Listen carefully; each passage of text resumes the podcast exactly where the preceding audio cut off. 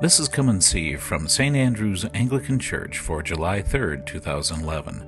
The Gospel is taken from the book of Matthew, chapter 11, verses 16 through 19 and 25 through 30. The message is by Mother Nancy Stanton.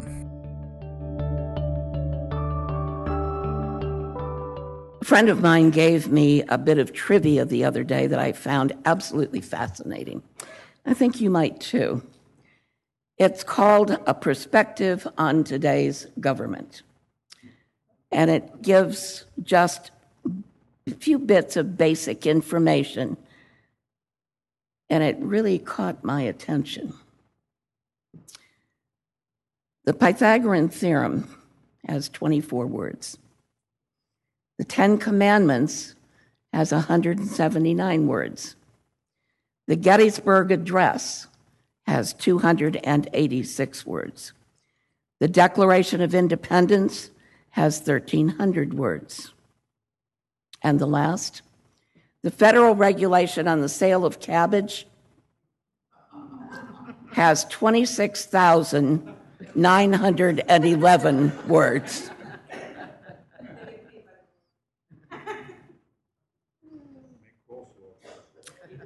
Our country has some warts. There's other perspectives on our government. As we know, our people are usually pretty free about discussing them openly. Um, most people aren't shy talking about how they feel, either pro or con, about the government. Thank God we can do that. In many countries, yet today, people still cannot speak freely as they feel. And you would think that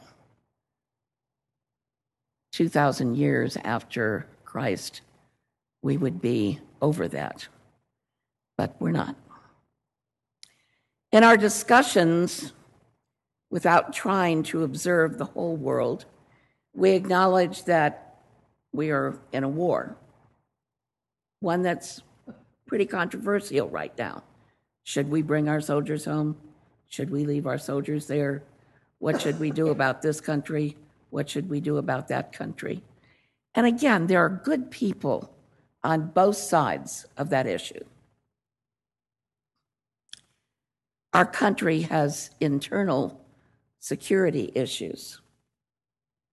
I have a grandson that's with a grandson in law who's with Homeland Securities. And he's home right now on vacation. And of course, he can't tell me anything because it's all very hush hush. But I did ask him, Jared, how's it going? He said, Graham, we have problems. We have problems. Our prisons and jails throughout the country are over capacity. Drugs and alcohol use has grown tremendously. Healthcare and insurance costs are out of sight. We have serious border issues. And we all know that the list doesn't end there. Our country has some warts. To focus on a specific thing that's come up lately, are all of you old enough to remember what blue laws are? Some yes, some no. Well, blue laws come from back in the old days when we were prohibited to shop on Sundays. Now, it's hard for some of us to believe that there were days like that, but it's true. You could shop six days a week, and the seventh day, you rested. You went to church. You dealt with your family. You did other things, but shopping was not one of them. I personally absolutely loved it, and I would give anything for it to come back. And that's what they're talking about doing. Now, why would they want to bring such a thing back? Um, now that the stores are open, the drinking and drugs have increased. You can buy liquor now afternoon, and you can buy drugs most of the time. According to economists, while church attendance has decreased, attendance has gone from 37% down to 32%. And those changes in drinking and drugs have gone up. And guess where the largest amount are? In church attendees. People who used to go to church, but don't go to church anymore.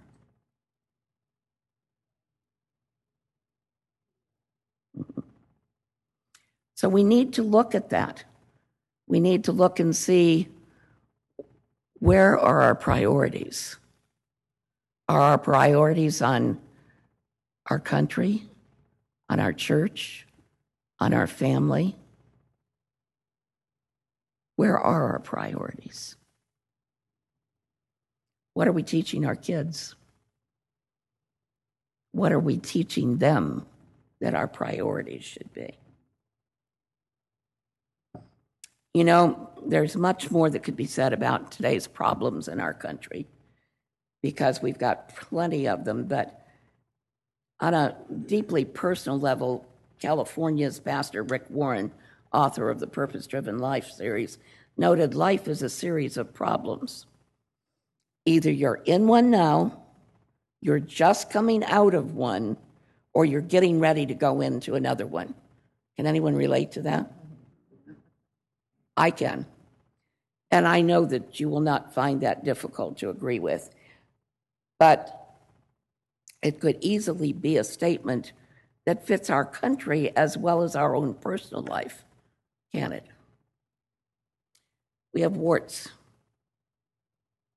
All this and much more in the country of independence and this nation of freedom.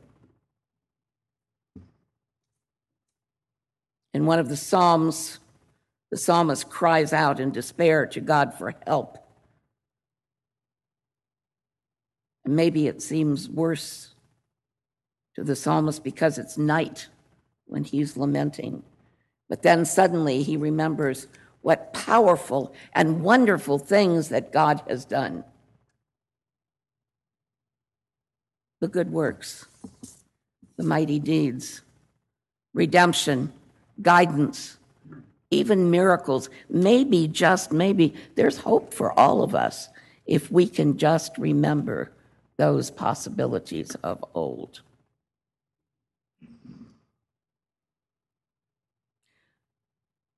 Now along comes Jesus. And we zip forward from the time of the psalmist to the time of the Apostle Paul, who believed that all that Jesus had revealed to him and tried to pass it on to the new and the younger churches, such as the one that was read today in the epistle to the church at Rome. Paul's letters, all of them, constitute a spiritual letter of independence. At a time when laws were oppressive and there were so many rigid rules that had been laid out for the people. Paul gave them a message for all times on how to live. And that message is just as valid today for each and every one of us. With that, Paul clarifies that Jesus has set us free, and we're called to be free it becomes imperative to join these concepts for a full understanding of freedom in Christ. We've been given our freedom, but with a clarification of how to use it. God's grace has been so fully revealed in our lives through all that He has done for us in Jesus that we are compelled to love Him fully in response, and to live out our lives in service to Him in this way. We are free creatures who are servants of God because He loved us first. We are expected to love our neighbors as ourselves, and that means to serve others as we serve Jesus. And believe me, that's a gift as well as a commitment. Every Eucharist, we are reminded to love our neighbors as ourselves. Every time we take the body and blood of Christ, that is part of what we're saying, is that we will love our neighbors as ourselves. Yet, freedom in Jesus is not a license to carry this to an extreme. It's not an opportunity for self indulgence. And Paul cautions us about this in every letter he wrote. It was a mistake that was made by the ancient antimoniums. Antimonium means against the law. Those who believe that God's grace is so broad and so vast that Christians are not bound by moral laws. Unfortunately, we see some of that today. It's a reoccurring problem. In each age, it's been a reoccurring problem. And vast that Christians are not bound by moral laws. So we need to examine it closely. Paul's strong response was, What shall we say? Shall we continue to sin in order that grace may abound? This is from Romans 6 1. My thought is that too much of the antinomian approach goes against all the rest of the scriptures and all that Jesus practiced and taught. It's self indulgent, it's heresy, and it's destructive. In honoring Paul's message, it becomes critical for all of us to learn what it really means to love and therefore serve others. Some may think it's such a simple concept. Just do what others want and you'll be okay. I don't think it's that simple. I think one of our biggest problems as Christians is that we fully understand we fully understand the meaning of that phrase. I overheard one of our college administrators say recently when he was outlining all the upcoming classes at a theological school. And he said, It's so simple to love your neighbor as yourself, just do it.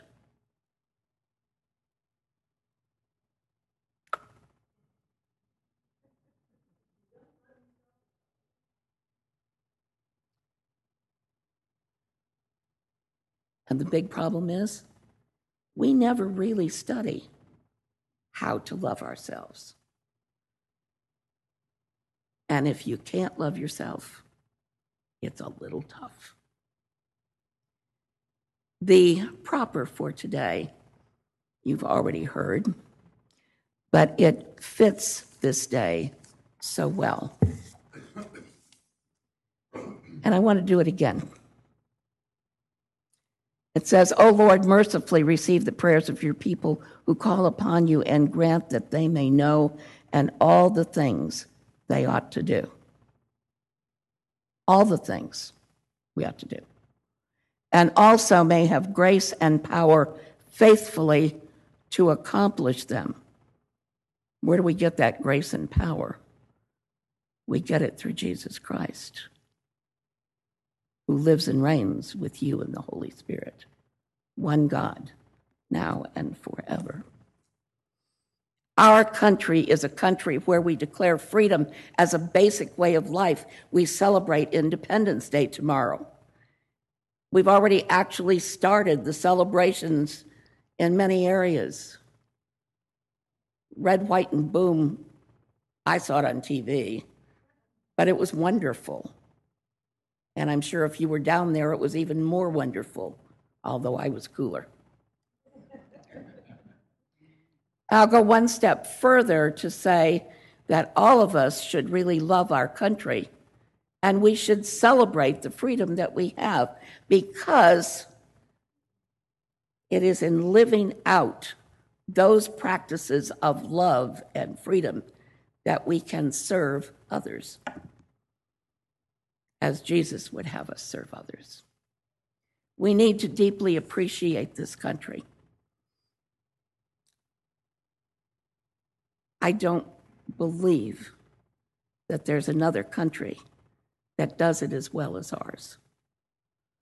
We only need to look around the world and see the oppression we would experience as Christians if we served the greatest commandment to love one another as ourselves. We could go to Turkey. We could be killed. There is no freedom, no freedom of religion, and Christians are not well liked there. We could go to other countries that it's the same. Ladies, we could go to countries where we would have to wear burqas or a reasonable facsimile thereof. There is no freedom for women.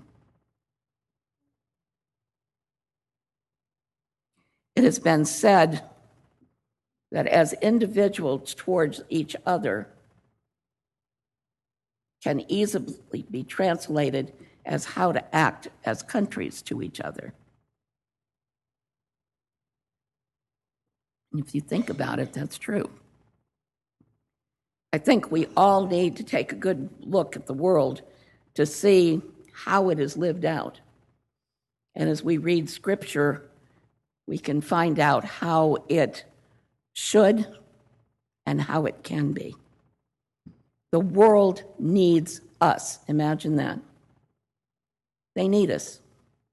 It needs Christians who treat each other with love and who love a government that treats them with love.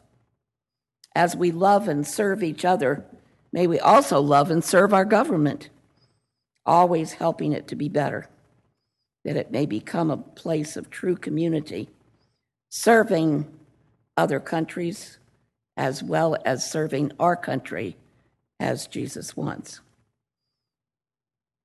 May we also grow spiritually together as we live our lives of faith and absorb the changes that will come to each of us and to our government through the grace of God.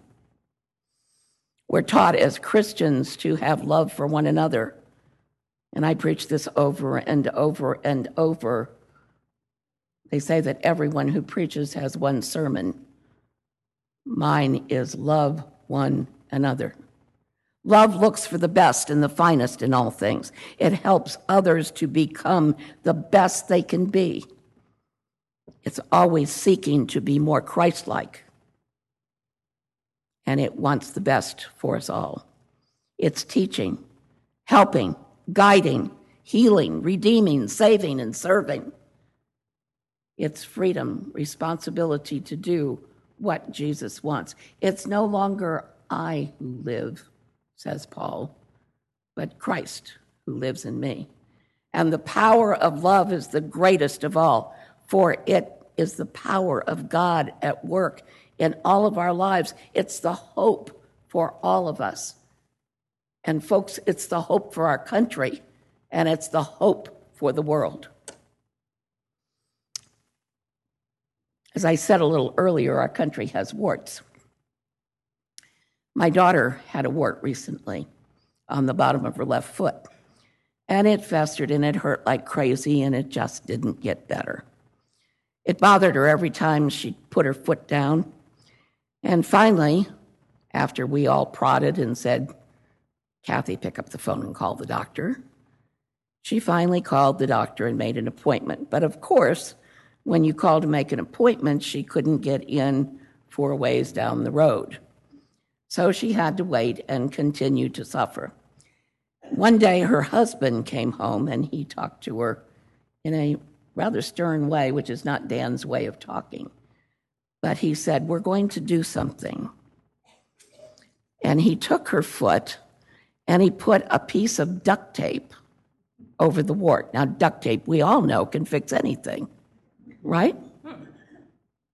Well, she finally got to the appointment several days later, and they took off the duct tape, and guess what? The wart was healed. And she wondered why she had waited so long to prolong her pain. Now, this is also true with our country. So, what can each of us do? As we leave here today, let each of us think consciously of one way that we can be more loving and write that way down and tape it on your bathroom mirror so that you see it every day and you practice it and eventually you become it.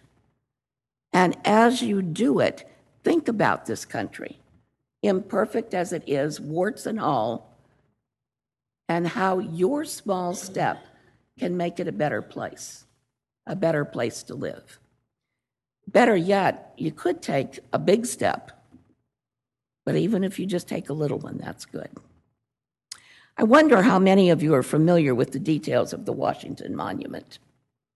Perhaps you've seen it, perhaps you've been up it, but did you know that the aluminum cap on the top of the monument in Washington, D.C., there are two words, Laus Deo, meaning praise be to God.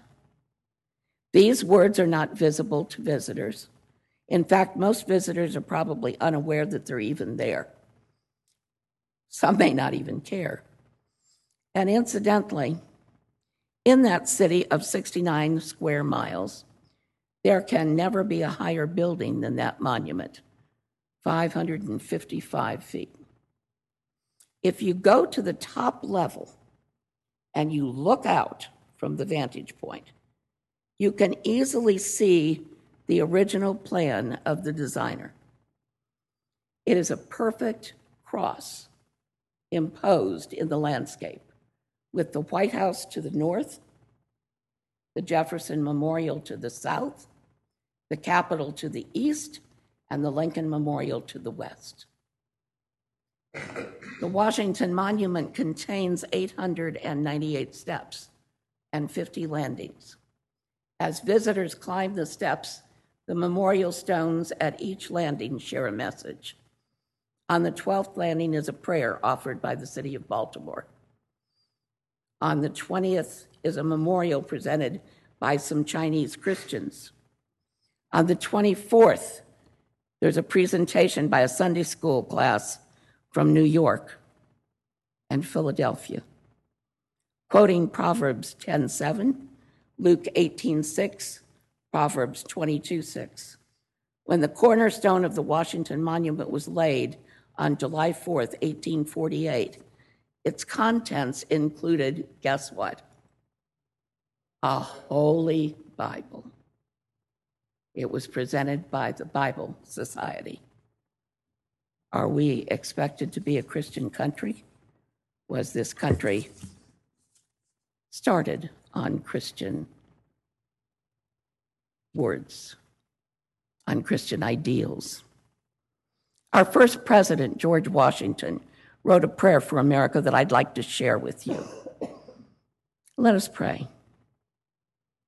Almighty God, we make our earnest prayer that Thou wilt keep the United States in Thy holy protection, that Thou wilt incline the hearts of the citizens to cultivate a spirit of subordination and obedience to the government, and entertain a brotherly affection and love for one another for their fellow citizens of the United States at large. And finally, that thou wilt most graciously be pleased to dispose us all to do justice, to love mercy, to demean ourselves with that charity, humility, and pacific temper of mind, which were the characteristics of the divine author of our blessed religion and without a humble imitation of whose example in these things, we can never hope to be a happy nation. Grant our supplication, we beseech thee, through Jesus Christ our Lord. Amen. There's a lot of love and a lot of history in that prayer. How can we celebrate Independence Day, warts and all? This 4th of July, let us remember those who have served our country in so many ways, for our servicemen and women in all times, for those who gave their lives in their service to this country, for those who have served in the government, and for all who work to maintain the principles of our country. As we celebrate tomorrow our independence, let's love. Let's love. Let's show love. Love for our country, love for each other, warts and all. And to do all that, we have to show that love so that we can make this country better. As the first president said, we have to have the characteristics of the divine author of our blessed religion. Without it, we can never hope to be a happy nation. And we do want to be a happy nation. As we celebrate our Independence Day tomorrow, let's show love towards one another. And if it takes a little duct tape, if that would help, that's okay. Remember to vote. Remember to pray for our country. Remember to teach national pride to our children. That is so, so, so important. I get frustrated sometimes when I am at places where it's appropriate to stand and recognize the flag with the Pledge of Allegiance. And some of our children have not been taught to do so. That's our job to do. It doesn't just come by osmosis. We have to teach them that pride. We have to teach them that love for our country. And always remember Laus Deus. Praise be to God. Amen. You have just been listening to Come and See. Come and See is a production of St. Andrew's Church in Lewis Center, Ohio. St. Andrews is also available online at www.standrewspolaris.org. Please join us again when we invite you to Come and See.